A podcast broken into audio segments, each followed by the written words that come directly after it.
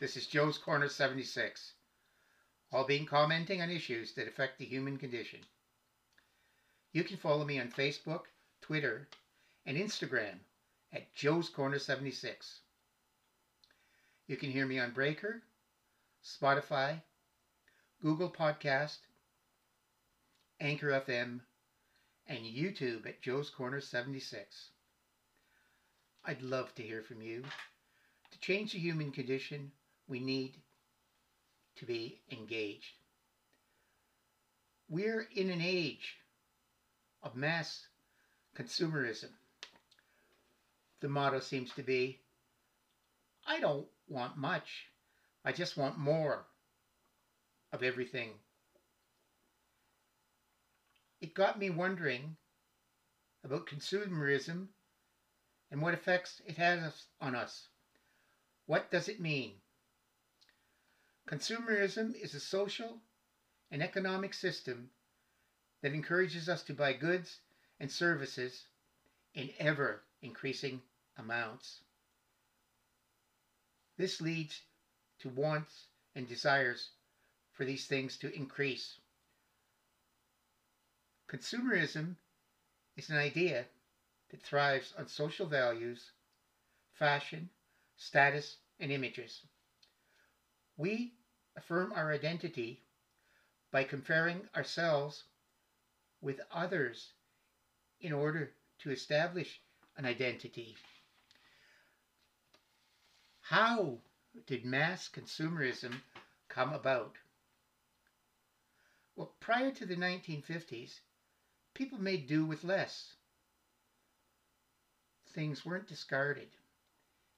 If they were broke, they were repaired. Not everyone had a lot of clothes, shoes, entertainment, venues, or access to easy credit. You made do with what you had and only replaced things when absolutely necessary. Things were built to last. The Second World War brought a strong need to conserve natural resources for the war effort. This led to a scarcity of resources. Governments launched a massive campaign urging citizens to conserve, recycle, grow their own food, and to share. As a result, frugality became the new norm. In the 50s, factories that we used to produce arms became idle. People needed to be employed. The government wanted to end the public's conservation efforts and get them to consume. We were on the path to mass consumption. What would make mass consumption become an ongoing thing? To get mass consumption really going, we needed to find ways to get people to consume.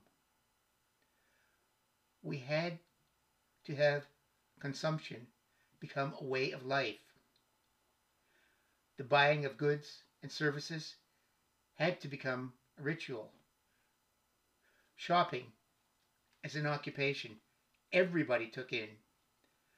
We needed to get our spiritual satisfactions and egos satisfied with consumption. To keep consumption going, we needed things consumed, burned up, worn out, and replaced and discarded at an ever-increasing pace.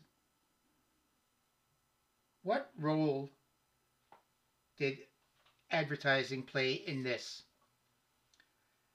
It started simply enough with offering a growing number of conveniences for housewives in the 50s, then a car for everyone. The race was on to convince the public that they had to keep up with the Joneses. You needed to have the latest model, the most current styles and cosmetics that would make you beautiful. Advertisers entice you with clever promotions and attractive spokesmen who kept pushing that they had a better product. What was the result of advertising on consumption? The factories were kept busy, but in order to keep them going, there needed to be a constant flow of new products. The idea of built-in obsolescence came about. Was this enough to keep mass consumption going? People wanted to have the latest things now. They didn't want to pay for it when they'd saved enough money to buy it. No problem. Consumer credit was created to fuel consumption. You now had instant gratification. With anything that is easy, you can abuse it. And people did. In Canada, household debt is 170% of disposable income. Every Canadian owes $1.70 for every dollar they earn after taxes. You have to wonder if this is sustainable. How are we affected by consumption? Just a few things that I found interesting. Everybody says they're concerned about the environment and climate change, but we all keep buying gas-guzzling pickup trucks. These purchases save General Motors and Ford. Two-income households to pay for more and more cheap imported goods. The disappearance of good-paying manufacturing jobs. The mountain of garbage created by the amount of packaging used and the electronic waste. Plastics that are everywhere in our environment. Canadians waste 873 pounds of food each year, plus the energy and water used to produce it. Let's look at Spaceship Earth. We have nowhere else to go and no other sources of materials to be used for consumption. Instant communication has made everyone aware of what the rich countries have. The poor countries want the same goods, food, and other luxuries we have. They're working overtime to get them. This takes a tremendous amount of energy and resources, and it's a great contributor to climate change. They don't seem to want to stop, and neither do we. It seems at some point that the system will collapse. We're seeing it now with climate change, pollution, and armed conflict. Are we any happier with more? I don't think so. When we look at the mental health crisis we have, the income disparity in our society, an increase in violence, the storage lockers we build to store goods we don't really need.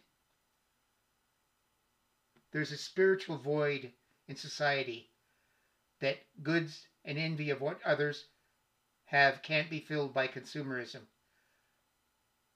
I don't think wanting more of everything is the answer to a happy life. Do you? Will mass consumerism lead to mass destruction? Let me know what you think about this.